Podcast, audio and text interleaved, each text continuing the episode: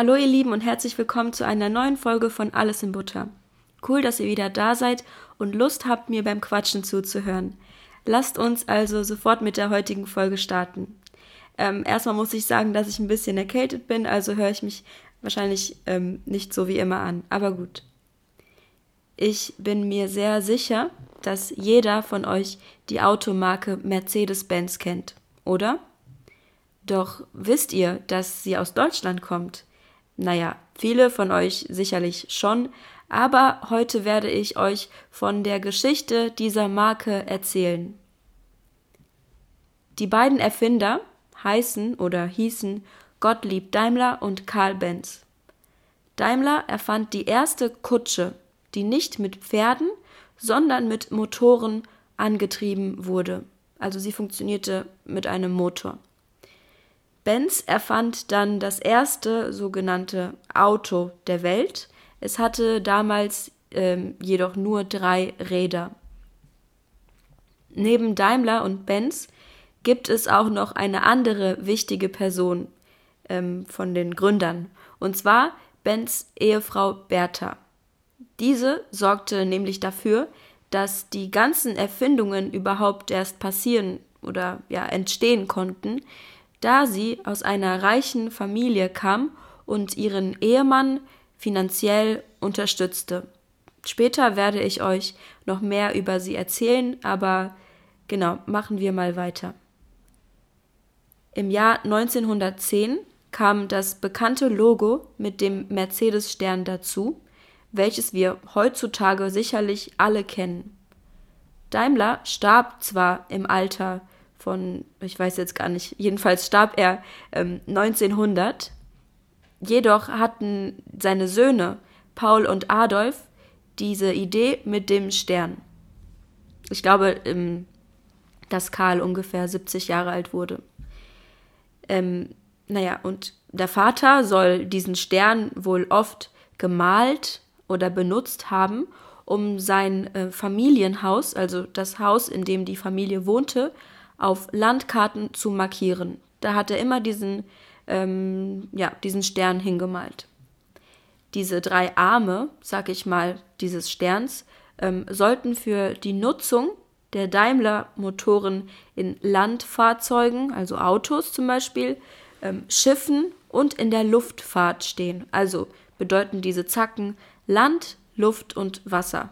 Finde ich eigentlich eine ganz coole Idee. Auch für den Zweiten Weltkrieg produzierte die Firma Panzer und ähnliches für die deutsche Armee, also eigentlich nicht so schön. Autos von Mercedes waren schon seit dem Beginn sehr beliebt und oft galten sie auch als Luxusautos. Im Jahr 1994 kam dann auch noch der Smart auf den Markt, den kennt ihr bestimmt alle, ähm, was für noch größere Beliebtheit der Marke sorgte. Als Mercedes 1998 mit der amerikanischen Marke Chrysler zusammenarbeitete, wurde Mercedes der drittgrößte Autohersteller auf der ganzen Welt. Also ähm, sehr cool eigentlich, dass die Marke aus Deutschland kommt. 2005 trennten sich dann die Marken Mercedes-Benz und Daimler äh, zum ersten Mal in der Geschichte, aber die Erfinder waren 2005 natürlich nicht mehr am Leben. Habt ihr euch schon einmal gefragt, wieso die Marke Mercedes heißt? Also, das hat nichts mit den beiden Erfindern äh, zu tun, mit Karl und Gottlieb. Es gab nämlich einmal einen österreichischen Mann namens Emil Jelinek, der im Süden Frankreichs lebte und mit Autos handelte, vor allem halt mit äh, Mercedes-Autos. Er kannte ähm, Daimler und Benz und ähm, arbeitete mit ihnen an einem neuen Modell, das später Daimler Mercedes heißen sollte. Er fuhr auch Rennen mit ihnen, und zwar unter dem Pseudonym Mercedes, also nicht mit seinem echten Namen. Er nannte sich so, da seine Tochter den französischen bzw. spanischen Namen Mercedes trug. Ich persönlich finde es ein bisschen eigenartig und fast schon übertrieben, wie ähm, ja süchtig er nach diesem Namen war. denn ähm, seiner Yacht und seiner Villa gab er ebenfalls den Namen Mercedes und später war auch ein Teil seines Nachnamens Mercedes. Also ein bisschen übertrieben, wenn ihr mich fragt. Wie ihr hören könnt, wie gesagt, bin ich ein bisschen krank, daher wird die heutige Folge nicht allzu lange gehen, aber zum Schluss möchte ich euch noch ein paar Fakten über Mercedes-Benz geben. Fangen wir an. Nummer eins: Die erste Frau, die jemals ein Auto fuhr, war Bertha Benz, die Ehefrau von Karl Benz. Als sie gerade einmal zehn Jahre alt war, entdeckte sie einen Tagebucheintrag ihres Vaters an dem Tag, an dem sie geboren wurde, an dem sie zur Welt kam. Ihr ganzes Leben lang ähm, hatte sie das Ziel, ihm etwas zu beweisen, denn in diesem Tagebucheintrag stand Schade, es ist wieder nur ein Mädchen. Und ähm, ja, sie wollte ihm zeigen, dass es nicht schlimm war, dass sie nur ein Mädchen war. Was heißt überhaupt nur ein Mädchen? Aber das ähm, hat sie auf jeden Fall sehr genervt. Also motivierte sie ihren Mann immer und brachte viele Ideen mit ein, bis sie dann, ähm, wie gesagt, die erste Frau der Welt wurde, die jemals am Steuer saß, die jemals ein Auto gefahren hat.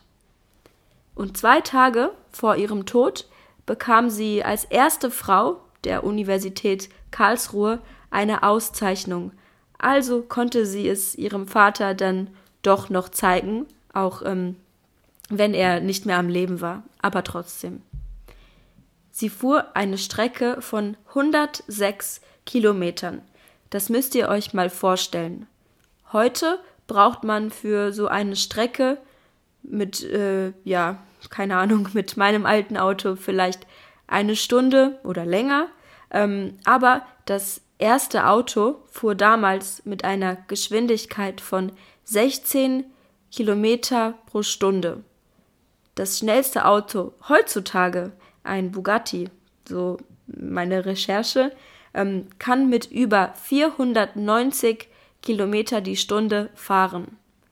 Theoretisch, also wirklich nur theoretisch und mathematisch betrachtet, bräuchte ein Bugatti für 106 Kilometer gerade einmal 13 Minuten, während das erste Auto jemals wahrscheinlich sechs Stunden und 37 Minuten brauchte.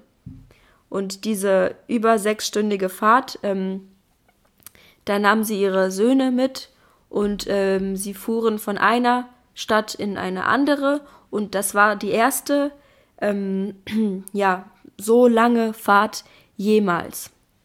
Und wenn sie ähm, bergauf fahren mussten, mussten sie das Auto schieben und bergab war auch sehr gefährlich, da, ähm, ja, da die Bremse natürlich einfach nicht so stark war. Früher waren, also Fakt Nummer zwei, ähm, früher waren silberne Autos nicht beliebt, doch bei einem Rennen ähm, wog ein Mercedes-Auto einen Kilo zu viel, also nahm man die Farbe ab und es war nur noch das Aluminium zu sehen. Und ich finde, heute sieht man eigentlich überall silberne Autos auf der Straße, also ganz interessant eigentlich. Nummer drei. Viele Stars fuhren damals den Mercedes-Benz 600.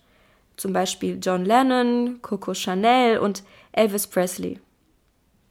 Nummer vier.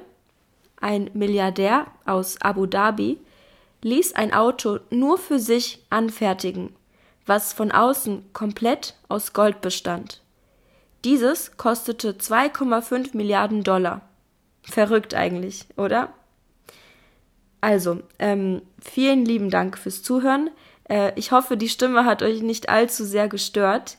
Ähm, genau, ich wollte natürlich trotzdem eine Podcast-Folge hochladen und ähm, hoffentlich war die Geschichte nicht langweilig. Also, ich mag Autos zwar wirklich gar nicht, ähm, fand es alles jedoch trotzdem sehr interessant.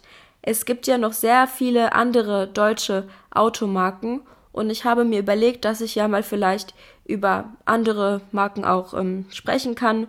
Und ähm, genau, ich werde eine Abstimmung machen hier unter dem Podcast, Ähm, stimmt bitte ab und lasst mich wissen, falls ihr ähm, Interesse habt an äh, weiteren Folgen, die was mit Automarken zu tun haben. Und genau, auf meiner Instagram-Seite alles in Butter ähm, könnt ihr mich auch gerne wissen lassen, was euch noch interessieren würde. Ähm, genau, und dann vielen lieben Dank fürs Zuhören und äh, wir sehen uns dann hoffentlich bei einer nächsten Folge. Sorry, macht's gut.